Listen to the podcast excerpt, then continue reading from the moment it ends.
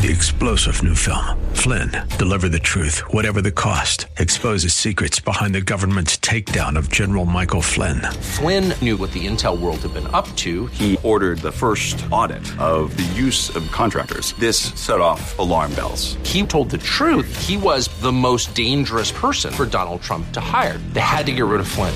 Flynn, deliver the truth, whatever the cost. Available now. Watch it today. Go to salemnow.com. Salemnow.com. The following program is sponsored by Rosenthal Wealth Management.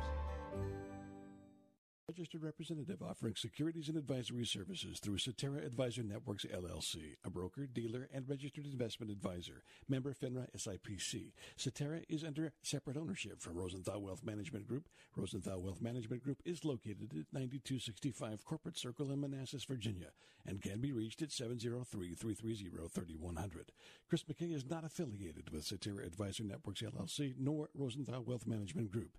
Bob Jones is an employee of Rosenthal Wealth Management Group and affiliated with Cetera. It's time now for Making Money Sense, live with Larry Rosenthal. Larry is recognized as one of the nation's leading financial and retirement planners and is here to answer your questions right now. Author, speaker, and talk show host Larry Rosenthal is dedicated to teaching others financial stewardship from a biblical point of view. Call Larry now. Studio lines are open at 855 Rose 123. That's 855 767 3123. Making Money Sense is on the air. Well, welcome once again to the Larry Rosenthal Show. Today, of course, once again, we talked about this a little bit last week. Dina Arnett is in studio with us again. Good to see you, Good. Dina. Good morning. Good to be here. I know we've talked a lot about some fun things last week. It's been a little bit bumpy up and down in the markets, but uh, I'm sure you've got some insight on that. Welcome and glad to have you here. It's it's always nice to be here. Nice to see you. Yeah, it's it's been a week. You know, we had the the Fed meeting on Wednesday, and the Fed did some things. The market loved it on Wednesday, and on Thursday not so much. And then yesterday uh, ended up up a little bit, but but overall, the Dow lost 4.79 percent this week. The S and P lost 5.79 percent this week. The Nasdaq lost 4.78 percent this week. We've got both the S and P and the Nasdaq firmly in bear market territory, and really this is going on all over the world. Not only the S and the Nasdaq are in bear market territory, also the Euro Stoxx 50 is down more than 20% from its peak. So this is is not a phenomena exclusive to the United States right now. It's it's all over. And we're seeing volatility in, in the U.S. Treasury yields. So when we talk Treasury yields, the yield of the U.S. Treasury runs in the opposite direction from the price of the Treasury. So if I talk about yields have gone up, that means the value of the Treasury has gone down, which indicates people are selling their U.S. Treasuries. And this week, that happened. The U.S. Treasury yield rose to three and a quarter percent from 3.15 percent. And that's all indicative of investor sentiment around inflation and the Fed. The price of a barrel of West Texas Intermediate crude oil did go down a little bit this mm. week. It dropped from 120 to 110. You're not going to see much difference at the pump with with a change like that, but it did come back down a bit. And this thing that we use to measure volatility, the VIX, it rose to 33 from 27 the previous week. So all of those numbers to say, yeah, it's been a rough week. It's been it's been a difficult week there was a lot of anticipation early in the week about what the Fed may do. And if you'll recall, at the end of last week, we got a higher than expected CPI reading. And so there was a lot of speculation going into this week's Federal Reserve meeting that they may raise rates more than they have in the past. And sure enough, they did.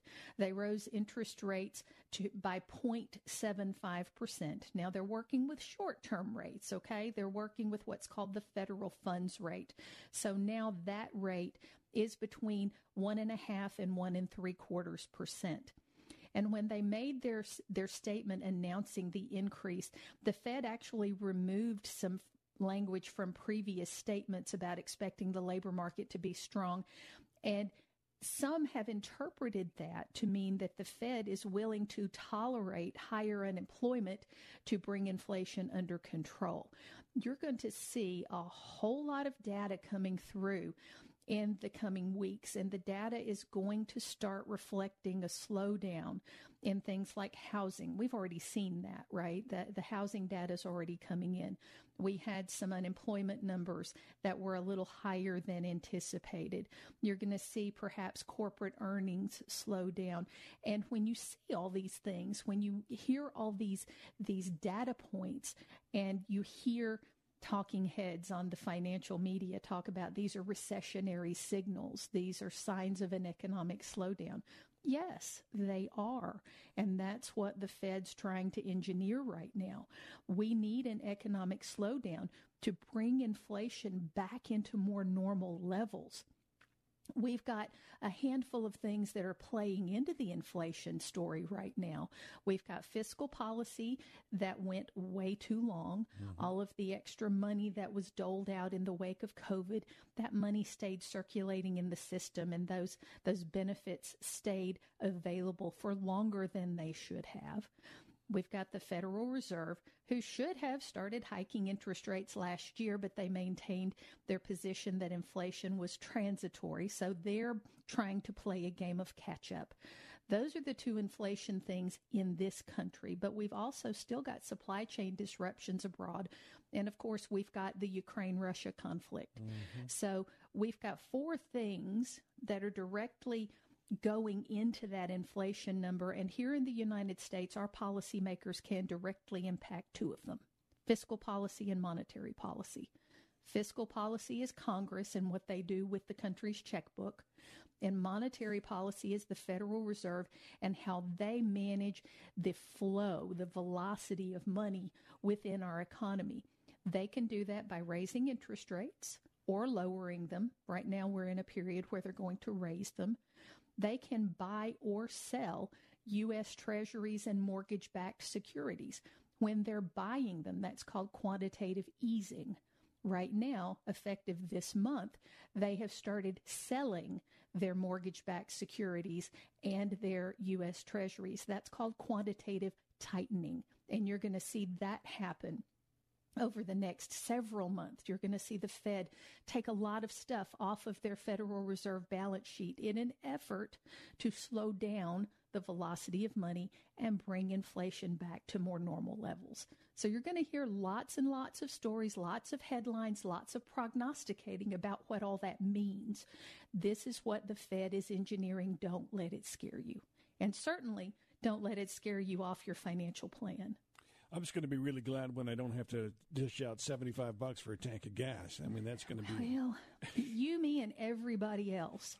It's it's a difficult time and I do think that our elected leaders are going to work on some energy policy. It may not be until later this year, but everyone knows this is no big secret, right? We know we're paying too much at the pump. We know that the price of groceries have gone sky high. Mm-hmm. Anything that relies on gasoline or diesel as a as a mechanism for moving from point A to point B, prices for all of those things have gone up. And yeah. that's part of the inflation problem. That's what inflation is. Mm-hmm, mm-hmm. I heard uh, Larry speak on a couple of shows ago about he's seeing some good positive signs with regards to the supply chain, as some of the retailers are actually starting to get an inventory above what yes. they had before, which is good. Yes. And, and, and we're in this period of time where things will start changing. And the thing that I want to caution against is taking as gospel every single headline you read or every every news tagline that you hear that says, "Oh, recession is imminent." Mm-hmm. Okay, mm-hmm. we are all still completely scarred from the 08 recession, right? We we saw the markets go down. Time, Dina, I'm sorry. I'm sorry. I said it's before my time. Yeah. Okay. Not really. I, I am kidding. I'm kidding you know, in the 08 recession, we saw markets go down by over 40%. Yeah. We saw housing prices crater. We saw unemployment go through the roof. And when we think recession, that's what we've got pictured in our minds. Mm-hmm. All recessions don't look like that. In fact, case in point, I will remind you about 2020 and the COVID recession we absolutely went into a recession as as a result of COVID lockdowns. The market at one point was down 33%. Mm. And it was over in a blip. It was over that fast. Fastest recession on record probably. But we did have a recession and it was nothing like 2008. And if you go back and you look at other recessions in history, not many of them look like 2008 did. No. So when you hear the R word, try not to go back to 2008 in your minds because when it, I'll say it this way if and when we do drop into recession, it's going to be Fed engineered and it's going to be because the Fed raises rates too much and it will slow things down more than they intended. But by all accounts, and there's lots and lots of Wall Street types out there prognosticating on this right now who are saying, you know what, the economy's fundamentally strong. So when we do drop into recession, it shouldn't be a long, hard one. It should be a fairly mild one. Hmm. And again, I will remind our listeners recessions are a normal part of economic life. Up they and, happen. Yeah, up and down. It's got to go. Got to go. That's um, right. I, I got to ask you about the uh, about the housing market and the and the interest rates. I mean, they've got, gone right up, and it's, it's, sure. it's actually pricing a lot of people out of being able to buy a home where they were able to with the interest rates down around two percent. So, um, what is that? Uh, are we just seeing that as because of inflation? That's what's causing all of this, or is it just an ebb and flow along with the economy?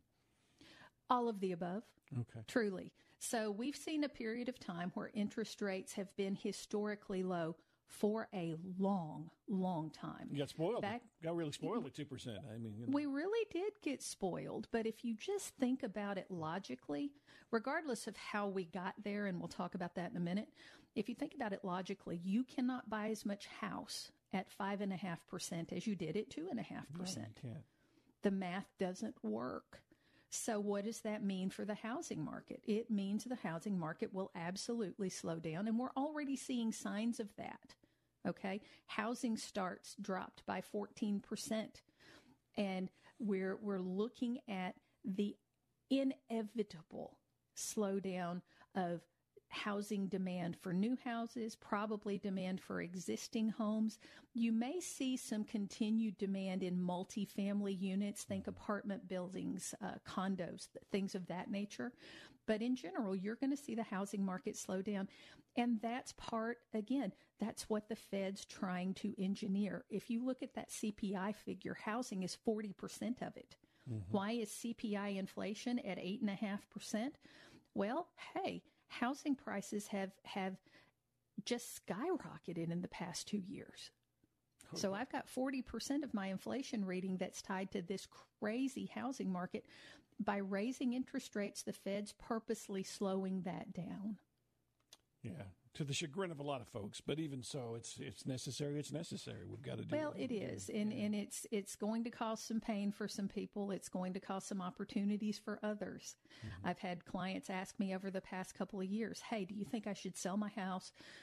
bank my profits and then wait for a couple of years and buy when the housing market corrects. Well, you know, theoretically and, and actually logically, it's a good idea. Mm-hmm. But tell me where you're going to live in the interim because finding a place to even rent is difficult these days.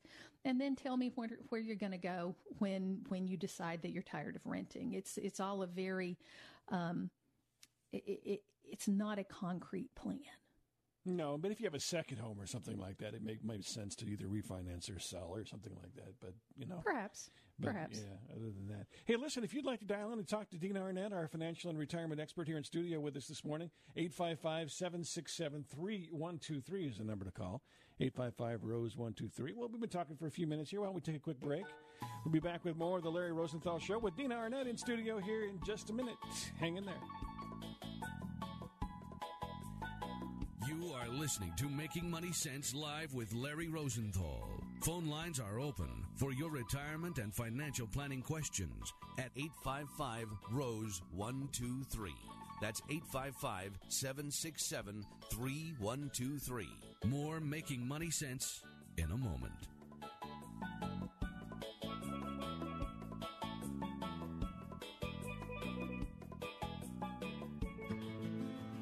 Still too many countries that give little or no assistance to disabled children.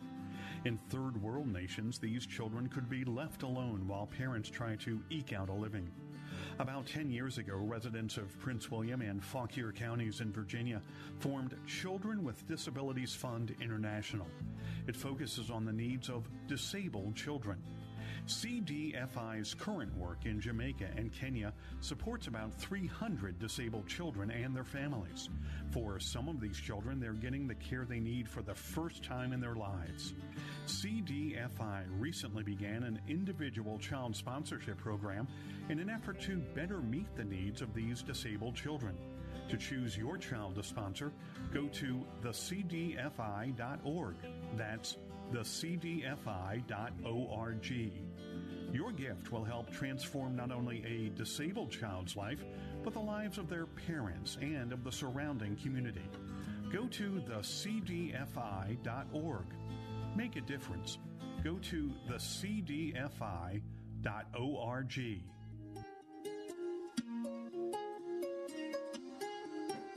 Get started with your financial plan today at LarryRosenthal.com or call right now for the Financial Planning Toolkit, 855 767 3123. That's 855 Rose 123. This is The Larry Rosenthal Show. Well, welcome back to the Larry Rosenthal Show. If you'd like to dial in, 855 767 3123 is the number to call. That's 855 Rose 123 to talk to Dina Arnett here in studio with us here today. Dina. Hi, good morning. So, you know, we've had all this talk today about a bear market and what exactly is a bear market. I think lots of people understand that when an index, a, a market drops by 20% or more, that's considered bear. But what what are the characteristics of a bear market? What does it look like beyond that? So I, I want to just spend a little bit of time talking about that this morning. And then after we finish talking about bear markets, I'm going to talk about financial scams. I'm going to talk about what to look for, the different types of scams that we're seeing right now, and how you can avoid falling prey to those. So I, I, think that's a very important thing for everyone to understand. But first, bear markets. Mm-hmm. So what does a bear market do to us other than make us completely anxious and, and, and worried? Well, bear, bear markets, they come, they go.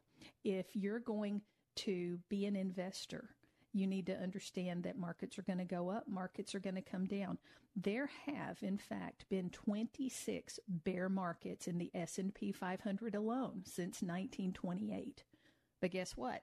There's also been 27 bull markets, and the stocks in, the bull markets rise significantly over the long term, well beyond any losses that we see in the bear market. So, how much can we expect to lose in a bear market? Well, again, I'm talking averages on all of this, and averages being what they are. Some years are better, some years are worse, right? Historically, in a bear market, brace yourselves, bear markets go down on average 36%. Oh, that Whoa. is a drop. Well, yeah. You know, I just felt my heart drop into my shoes when I said it. yeah. And if that were the only story, nobody would invest in the market, right? Nobody wants to deal with that. Mm-hmm. But guess what? When the bull market starts, and a bull market starts right when the bear market ends, and the bull market typically gains 114% on average. So if I'm looking at the current circumstances and I'm saying, okay, I can expect to lose on average 36% every time the market decides it's going to be a bear. But if I hold on, I can turn around and not only recoup my 36%, but I can get a good chunk of that 114% on average mm. that the S&P goes up when it's over. Mm. So I think that's a compelling argument for staying in the market, even though, even though it feels really awful right now. I have clients ask me, should I sit on the sidelines right now and wait until it's a little bit better? If we could time that consistently. You don't want to miss that uptick when it no. hits. So. If, and, and I'm just going to say if, if there were a way to know exactly when the market had topped out. And then I could get out and just kind of sit on the sidelines until the market bottomed out. and then I could get back in. If there were a way to consistently time that without fail, without mistake, if there were a way to do that, we would be broadcasting live from a beach in Bora Bora. Let's try to do that someday. I, uh, you know, put it on the bucket list. It sounds like a good plan. Yeah. Joking aside, it is impossible to make that type of timing call consistently. There's not an algorithm that does it. There's not a there's not a book out there, there's not a website out there that can teach you how to consistently do that because if there were somebody would have done it already. Mm-hmm. And you'd be hearing all about it and everyone would be managing according to that new algorithm. But since we don't have that, what we can do is we can look at typical behavior of markets and we can understand what to expect. And then that makes times like this not quite so scary. Mm-hmm. So if I look at the average length of a bear market, how long on average do these things last? They last 289 days. That's about nine and a half months. Mm-hmm. So if that's the case, I, I saw an article yesterday on, I think it was on CNBC.com, they were talking about if this bear market follows its averages, it'll be over mid October. Oh. People are already talking about it, which is exciting. I'm glad I'm not the only one who's looking at this. But if it, if the average length of a bear market is nine and a half months, if I if I know that on average I'm going to have to put up with this market doing its roller coaster thing for nine and a half months, I want to know how long I can enjoy the upswing later, right? What's my bull market scenario? An average bull market lasts 991 days. Mm, wow. That's that's two and three quarters years. You know, round up, we're close to three years. We've seen them that lasted a lot longer than that. Yeah. But if I, again, if I'm thinking logically, okay, I've got to endure a bear market for nine and a half months so that I can get 2.7 years of up. That hmm. makes it a little more tolerable. In, in, never fun, okay? it's never fun, oh. but it certainly makes it more tolerable, right? Yeah, and sometimes you can get a little bit of a deal going on there and makes a little money in the upswing if you get if you buy it when it's low as well. Hey, can we take a quick second and talk to Terry, who's in Arkansas here with us and uh, has a recession question? Terry, welcome. Hey, Terry. Are you with us, Terry? Did we lose you? she's not uh, not there at the moment, I guess. Well, well, when Terry comes back, we'll take her question. Bear market, the the long term. I, I told you we've had 26 bear markets since 1929. Normally, on average, we're going to have about three and a half years between bear markets. Some people consider the bull market that ended in 2020, right before COVID, to be the longest one on record. But the bull market that ran from December 1987 until the dot com crash in March of 2000, it's technically the longest. Um, we had a drop in, ni- in 1990. Here's here's a fun one for you. We consider 20% the line in the sand for bear markets. In 1990, the S&P almost went into bear market territory. It dropped by 19.9%. Just missed it. Hmm. So they look at the period 1987 to March of 2000 as technically the longest bull market in history. That's pretty long. But on average, you can expect a bear market about every 3.6 years. Okay. Well, so they're normal. Yeah. It's it's it's absolutely normal to have a bear market. It's absolutely normal to have corrections. We get a correction on average about every 8 months. And a correction's a 10% pullback. So if if if you're an investor for 50 years, let's do some math. If you're an investor for 50 years, you can expect to live through about 14 or 15 bear markets. It's going to be a normal part of life. Gotcha. Okay. Gotcha. 855 767 3123 is the number to call if you'd like to dial in and talk to Dina Arnett here in studio with us today. Again, 855 Rose123. We've been talking a lot about the recession, not yet here, but maybe coming. Who knows? We just don't know for sure.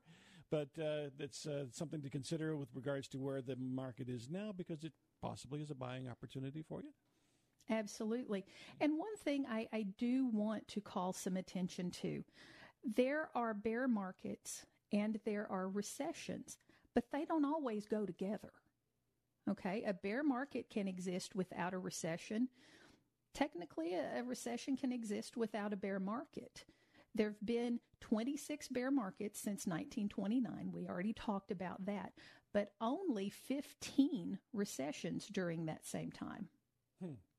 The bear market go, often goes hand in hand with a slowing economy, which is what we're seeing right now a Fed engineered slowing economy. But a declining market does not necessarily mean that recession is imminent. So keep those two things separate in your mind as you as you navigate your financial plan, as you try to determine the best diversification for your portfolio. They don't necessarily go together. Gotcha. Okay. Yeah. Well, hey, listen, thanks for listening here today to the Larry Rosenthal Show with Dina Arnett here in studio. You can call in if you'd like to. We have some lines available for you if any questions that you have. Uh, again, 855 767 3123. We're going to take a, another quick break here. We'll be back with more of the Larry Rosenthal Show in just a minute. Give us a call here this morning. Thanks for listening. Listening to Making Money Sense live with Larry Rosenthal. Phone lines are open for your retirement and financial planning questions at 855 Rose 123. That's 855 767 3123. More Making Money Sense in a moment. Call right now with your questions, 855 767 3123. That's 855 Rose 123. Coast to coast from the nation's capital, this is The Larry Rosenthal Show. Get started with your financial plan today at larryrosenthal.com or call right now for the Financial Planning Toolkit, 855 767 3123. That's 855 Rose 123. This is The Larry Rosenthal Show. And here's another Money Minute with Larry Rosenthal. So many different ways to invest money lump sum deposits, buy and hold, market timing. How about dollar cost averaging? Put the same amount of money into the same investment at every interval, whether it's monthly, quarterly, annually, whatever it may be. This gives you the greatest opportunity to get the average price over the long term of the investment because one of the secrets to creating wealth is the acquisition of shares. You want to keep buying more and more shares over time. On the flip side, when you're in your retirement years and you want to distribute dollars to yourself for income, do the same thing in reverse. Dollar cost average out during your retirement years.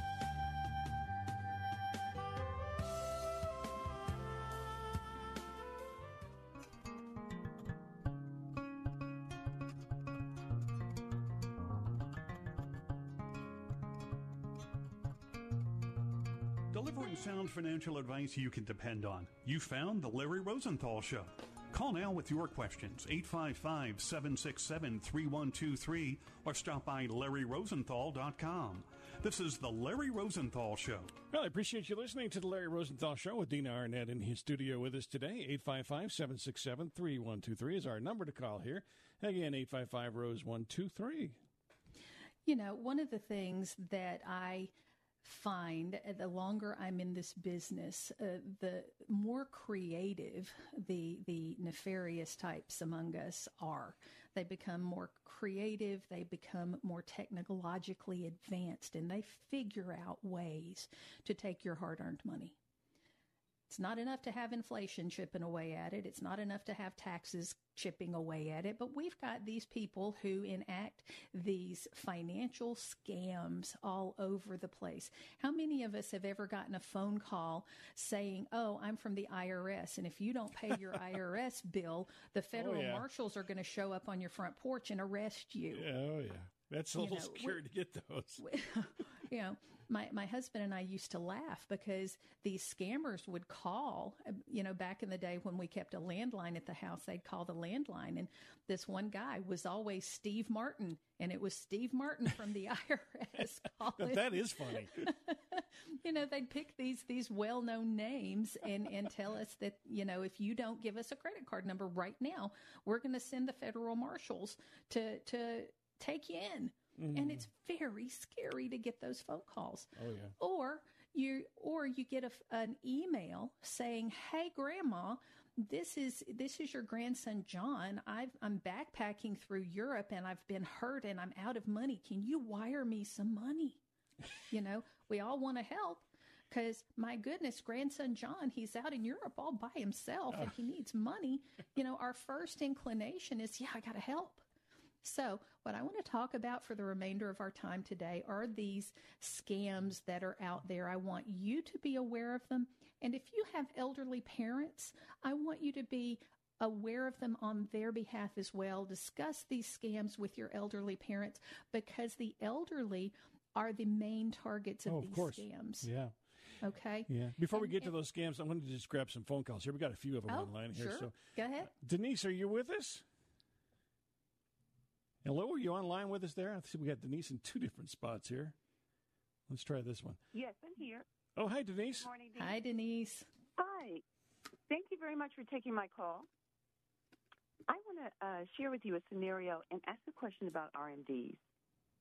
The scenario is if an individual has a 401k and an IRA CD certificate, those two items, if they decide that they do not want to take all of the RMD from the 401k, but they prefer to take it from the IRA uh, CD certificate, is that allowed?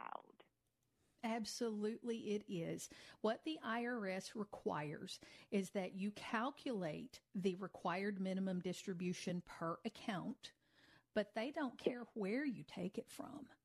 If you owe you know, if you need a $5,000 RMD from the 401k and a $2,500 RMD from, from the IRA CDs, that's 7,500 total. You can take every bit of that from the CDs.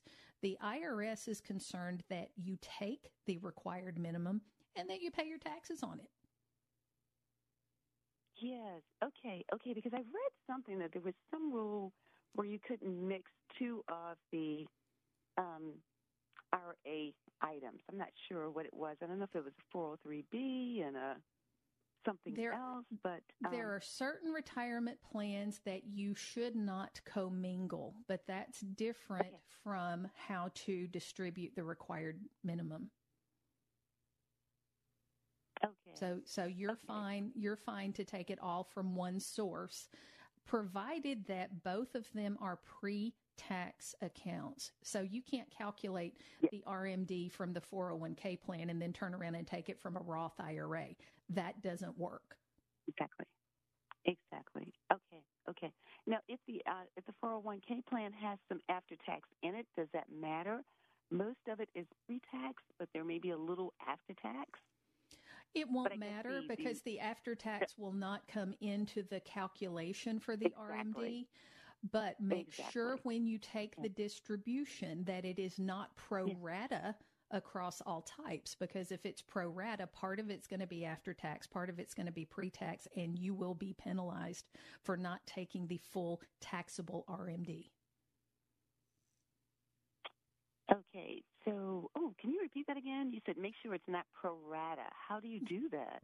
If you're taking a distribution from a 401k plan that's got part after tax and part pre tax, and you go to take the required minimum distribution, you make sure mm-hmm. to tell them, I want 100% of this distribution to come from the pre tax. This is an RMD. Most custodians are going to be aware of that and they will keep them separate anyway, but it bears asking the question. Okay. Okay. Okay, because you said otherwise we may take it from the after tax. Don't, and that won't work. That will not satisfy the rule. Right, because it'll it'll be like you're paying less than what you really should be paying. That's right.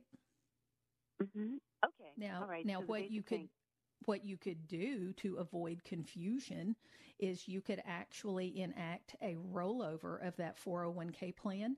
And what would happen mm-hmm. when you took took the money out of the 401k plan, the pre-tax pieces would go to a traditional IRA, the after-tax pieces would go to a Roth, and then you would have those separated out so there was no confusion. Yes. Okay. Okay. Right. And that'll be clear. Okay. Yes. Okay. But to your original question, you can take the whole thing from the CDs, assuming that there's enough C- enough CD money to satisfy the distribution. Okay, and then it's up to the owner to remember or to to document, I guess, where they took it from, or does it matter once it's taken? Uh, the IRS the, knows it, and you don't have to worry about trying to track. This year the, took it from here, the next year took it from there. Mm-hmm. No, it doesn't matter where it came from, and you're going to get a 1099R for every distribution. So that will, it will be tracked that way. Okay, the ten. Okay, so the 1099. Okay, will be proof that it was paid. Absolutely, yes. Okay, Denise. Okay. Yes, yes, yes. And I just want to get that statement again. Just make sure that 100% of the RMD is uh, taken from the pre-tax of the 401k. Correct. Correct. There you go. Perfect. Thank you very much, you all. I love this show. Thank you so much for supplying information to the audience. This is a godsend, and I appreciate you so much. And have a wonderful day. Denise, take oh, care. You have a wonderful day too, Denise. I love those kind of calls. Thank you. Brad is on the line with us from Washington, D.C. Brad, what's your question for Dina today? Hey, Brad. Hi. Good morning. Thank you for taking my call. Um, of course. I'm just uh, uh, seeking a little bit of advice, and go back on the scam callers too. Well, the scam callers, real quick. Those those uh, zero uh, percent interest rate cars calls that come through. Mm-hmm. Uh, anything too good to be true, everyone should know is probably too good to be true. Like, are uh, people still calling? Get, are people still calling trying to solicit zero percent interest rate cards? Yes, yes. Really? I, I probably get uh, where they are saying it's debt re- debt reduction and due to government COVID, you know, relief. Yeah, no. I mean, it's it's no. obviously a scam, but it's numbers game. I think you know they figure if they call a thousand people, they might get one or two that actually give their credit card number over the phone, which I would say to any caller, do not do. Oh yeah. Um, What's your question today, Brad? My question is uh, I'm actually kind of seeking advice. My situation is I'm 51 years old. Um, in November of this year, I'm eligible to collect a government pension. Uh, it would be around $6,800 a month for the rest of my life. That pension will cover all of my uh, bills that I have now. I could live comfortably, or you know, I could live adequately. Uh, in addition to the pension, I do have uh, I have some money in stocks uh, in Ameritrade. I had seventeen thousand in November, down to like nine thousand dollars today. Uh, and I have a deferred comp with around twenty-seven thousand dollars in it. I have a 30-year mortgage with 2.5% interest that was just refinanced a couple years ago. Um, so I you know, wouldn't really touch that. Based on those financial numbers, what advice would you give me moving forward as to the best way to manage my money? Uh, sort of like, would now be a good time to put to buy more stocks in the market since it really, I mean, it's pretty low. It really has no way to go but up. Or what would what would your advice under those circumstances be? Because I am young. I don't necessarily need to re- retire in November. Of course, I'm going to do something after that, or I can stay where I am. But I'm just looking for some guidance financially. Sure, there's a whole lot of pieces to this, Brad. I'll I'll hit the low hanging fruit, and then what we can do is get a number from you and talk in more detail offline. Um, I think I think you'll probably find that a bit more helpful. But in general, let me let me respond to a couple of your questions here. First of all, would I be investing more right now? Sure, I would. Sure, I would, as long as the money is truly long term money. I would not put money in a stock today if it's money I need in less than two years. Because right now, economically, as a nation, we've got a lot to overcome. We've got to overcome this inflation thing. We've got to get the fiscal house righted. We've got to get the monetary policy house righted. And it may t- take some time. I, I don't think that the only way from here is up. I think there could be more downside from here. So as long as you have the ability to wait out whatever downside volatility is left from here, sure, back the truck up. Get some really good quality names. I would not speculate. I wouldn't go throwing thousands in Bitcoin or cryptocurrency at this point. I would look for really good quality companies that have a strong balance sheet, money in the bank, a very, very definite and loyal customer base, and diversified operations. You want to look for companies that may have a sleeve in retail. Maybe they've got a sleeve in cloud computing. Maybe they've got a sleeve in other web services or security. You want to look for these types of companies because I think moving out of this period of time, out of this inflationary time and whatever recession may or may not come afterward, I think you're going to want companies that fall into that quality, not speculative category. If you've got time in this, and it sounds like you do, if you've got time, buy some stocks, buy some mutual funds, buy some sectors that you wish you would have bought a year and a half ago because that's where prices are right now. Prices are similar to what they were a year and a half ago.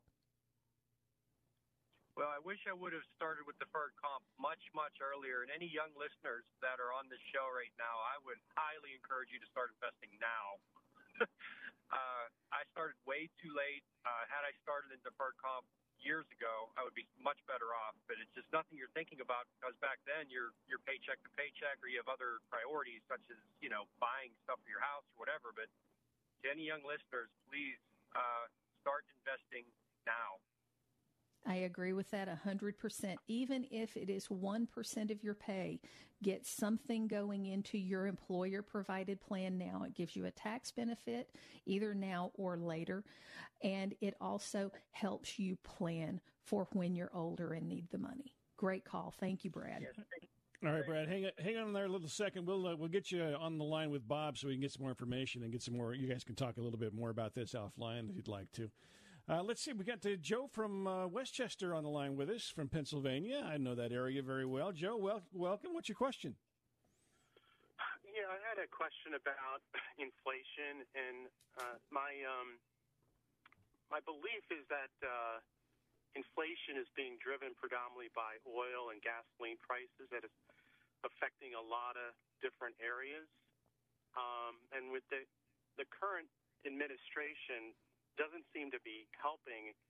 So I have a hard time seeing what the benefit is, would be for the Federal Reserve raising interest rates to inflation if that's the main problem with inflation, oil. And so I'm, I'm concerned about the economy for the next two plus years. And wanted your thoughts and what you what you see about about the economy for the next couple of years. Sure. Thanks. Great call. Um, so inflation is driven by a number of things. Energy is certainly a component of that. Housing is 40% of our inflation figure, and we've seen what housing has done over the past two years. And housing is the easiest way to understand how interest rate movements affect inflation. If you bought a house three years ago, your mortgage rate was probably 3% or less, something in that ballpark. If you go to buy a house now, your interest rate's going to be 5% or more. I can't buy as much house at 5% as I could at 3%. So what has to happen is either I keep shopping for a house that's more in my price range or housing prices have to come down. And when the Fed's manipulating interest rates, that's the kind of thing they're impacting. They're impacting the velocity of money and how that money is lent and spent. Okay. If I am looking to buy a house, I know how much I can afford at 5%. And if enough people are searching for houses and they have 5% mortgages, but the housing prices are too high even for a 5% mortgage, the demand for those houses is going to come down. And when demand comes down, prices come down. So that's a very oversimplistic way of explaining how interest rate movements can affect inflation. You've got to understand the various components of inflation, and there are a lot of them. Housing is a big one, energy is a big one, medical care, food, um, all of those all of those component pieces go into it. And you know, there, there's two pieces to the inflation conversation in the United States. There's the Fed and what they do with interest rates and quantitative easing. They can also go in and they can force banks to have higher reserve requirements. They can tell banks, look, you've got to keep more cash in the vault. And that has the impact of pulling money out of the out of the monetary system.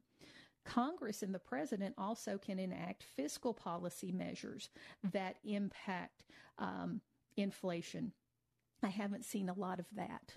Okay, there's there's not a lot of that coming out of Congress right now. There's some rumblings, but truly the the ones who control the inflation the most, it's the Federal Reserve Board. That's it. And and oh, you know, at least 50 going 50 years back, that's how inflation has been loosened. That's how inflation has been tightened. And thus far, the Federal Reserve is a non-political board. They don't, we don't vote for them. They don't have to campaign for office.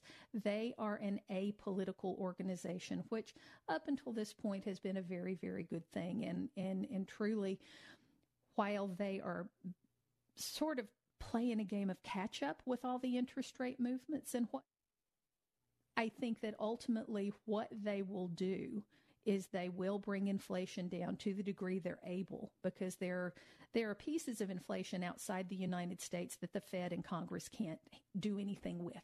They can't do anything with supply chain disruptions. They can't do anything with the the war between Russia and Ukraine. We can do fiscal policy, we can do monetary policy. And, and I think right now they know what they need to do. I think they're trying really, really hard not to shock the markets. But I also think if they need to, they will. My two cents worth. what do you think? How about that, Joe? Um, well, I, I, appreciate that there's more things going on um, that affect inflation besides gas and oil, but I, I guess that's what I see in the day to day cost of living um, is sure, higher sure you do. prices affecting a lot, and I don't see the Federal Reserve having any impact on that. Okay, fair point. Thanks for the call. Appreciate you, Joe. Thanks for thanks for calling us in here today. Uh, we got Elizabeth on the line from again from Pennsylvania. Welcome, Elizabeth. What's your question here for for Dina? Hi. Good morning. Good um, morning. Yes, I was I was just uh, listening, and uh, I just wanted to thank you for affirming um, uh, some advice that I received from my own financial advisor. Um, I'm 66 years old. Uh, I'm still heavily in stocks and uh, have been watching with dismay as my my uh, my uh, portfolio has been going down, down, down. Mm. Yeah. This was after a period of considerable growth, which was you know wonderful. But um, I'm I'm really staying the course. I'm not panicking. Um, to sell Good. right now wouldn't make any sense. I would lose money, and it would cost me more to get back into the market. And um, I'm I'd like to think that I've got you know at least another 20 years ahead of me. And um, there you go. I just Yep. found your comments about you know the the bull and bear market um, really reassuring and and basically I know that when the market comes back, I'm going to do very, very well. So I'm just trying to stay the course here. That's great. Good. Thank you. Thank you for that commentary. Do you have a question I could answer while I've got you on? I don't have a question right now, but I really just wanted, you know, to thank you again for um, for your insight. Um, and actually, I found it very reassuring. So thanks for that. I'm so glad. That, Elizabeth, that, that's wonderful. That was my goal. Thank- I, I don't want people freaking out right now. This is a normal part of investor life. If you're an investor and you don't expect down markets, we need to talk about expectations. Very good, Elizabeth. Listen, thanks so much for that call. We appreciate you calling. We've got uh, somebody on the line here from South Carolina, so we'll, we'll move on to that one. But uh, again, thanks for the call and thanks for staying into that, staying in there, hanging in there. You know, it's uh, kind of hard to do sometimes, but it's great to, over time that it works out for you. 855 767 3123. And Ella is on the line from South Carolina. Good morning. What's your question for Dina? Elja, are you there? Hello. There we go. We got you. What's your question here today? Well, Dina, I had a question, but you answered in the last two callers. I I was um, frantic. I was just um, not sure what I should do about my portfolio, and you have just said uh, what I needed to hear, and I take your voice of uh, as and with confidence that you know what you're talking about. So I was frantic. I know that the stock market is, is fluctuating, and I wanted to run and hide my eggs under the bed. but um, you have just calmed my fears and uh, uh, given me a vote of confidence that I can hold on.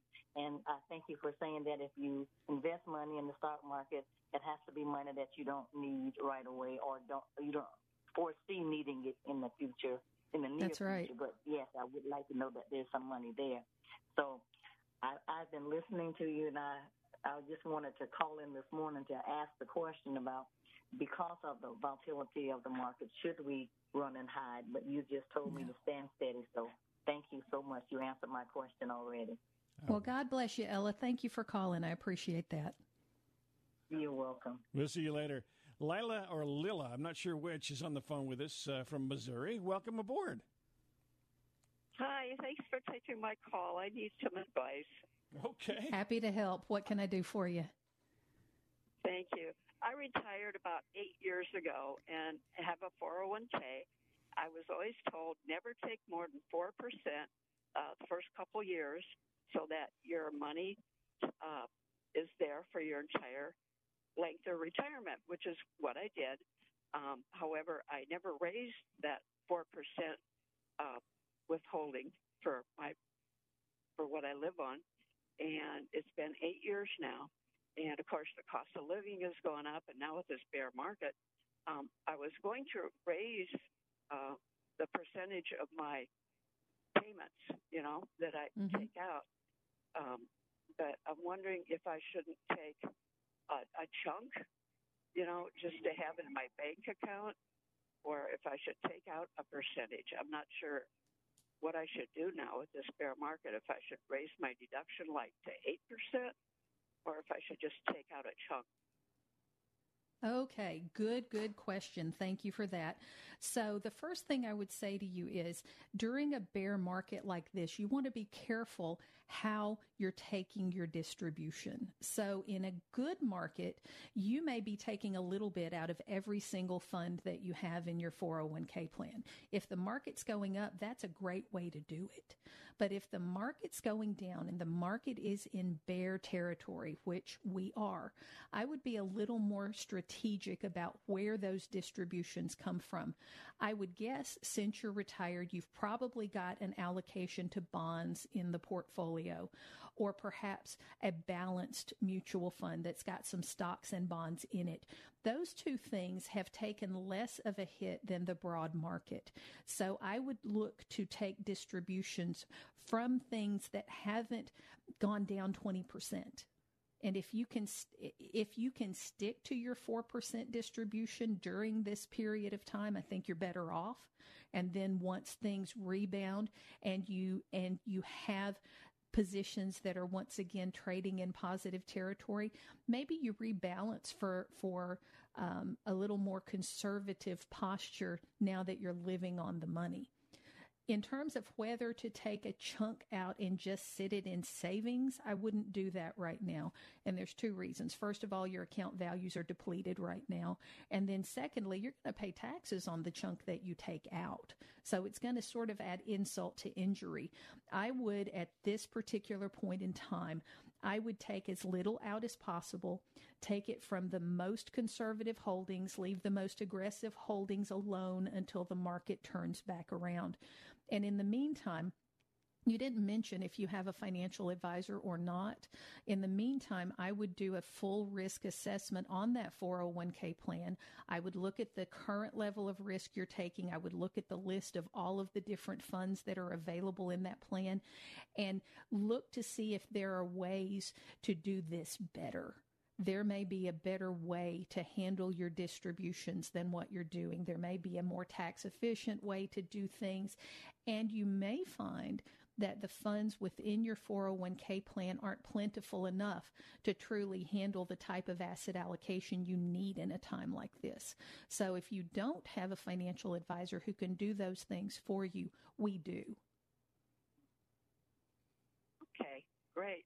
Um, yeah, I'm tending more toward a, a bond in my 401k right now, and I've been very lucky in that it has Good. grown steadily since I retired. In fact, it has more in it now than when I retired. And I guess I can hang in there and live frugally for another nine months or so. Hey, Lila, I hate to inter- interrupt you there, and I appreciate the phone call. We're going to put you on hold because we'll, we'll pick you back up here in, the, in a minute or so. We're just running out of time here, and I know, Dina, you've got some other things you've got to take care of, so we won't be able to stay along for too long. But those of you who are on hold, hang in there. We'll try to get to your questions, and we certainly appreciate you being here on the radio on Sirius XM Yeah. 131 and on WAVA in Washington, D.C. Uh, we will continue to move over to LarryRosenthal.tv on YouTube. So if you'd like to join us over there, if you're on the radio, you're certainly welcome. We'd love to have you. In the meantime, hang in there for just a couple of minutes. We certainly appreciate you being here and listening to The Larry Rosenthal Show. See you later.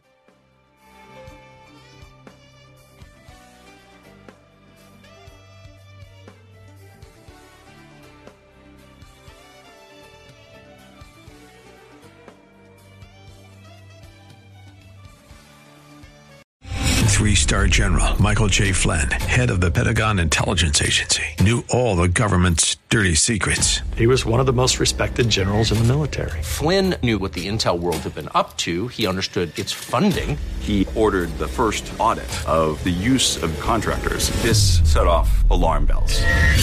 The explosive new documentary, Flynn, Deliver the Truth, Whatever the Cost, uncovers the facts behind this scandal. Flynn told the truth. He was the most dangerous person for Donald Trump to hire. I find out the worst enemy that I'm going to face in my life is right here in America. They took my assessment and they wanted me to change it. And I was like, I'm not changing it. They had to get rid of Flynn. With in depth interviews, archival footage, and never before seen personal records of the man behind the headlines. I just felt like I was drowning. Flynn, Deliver the Truth, Whatever the Cost. Available now. Watch it today. Go to salemnow.com. Salemnow.com.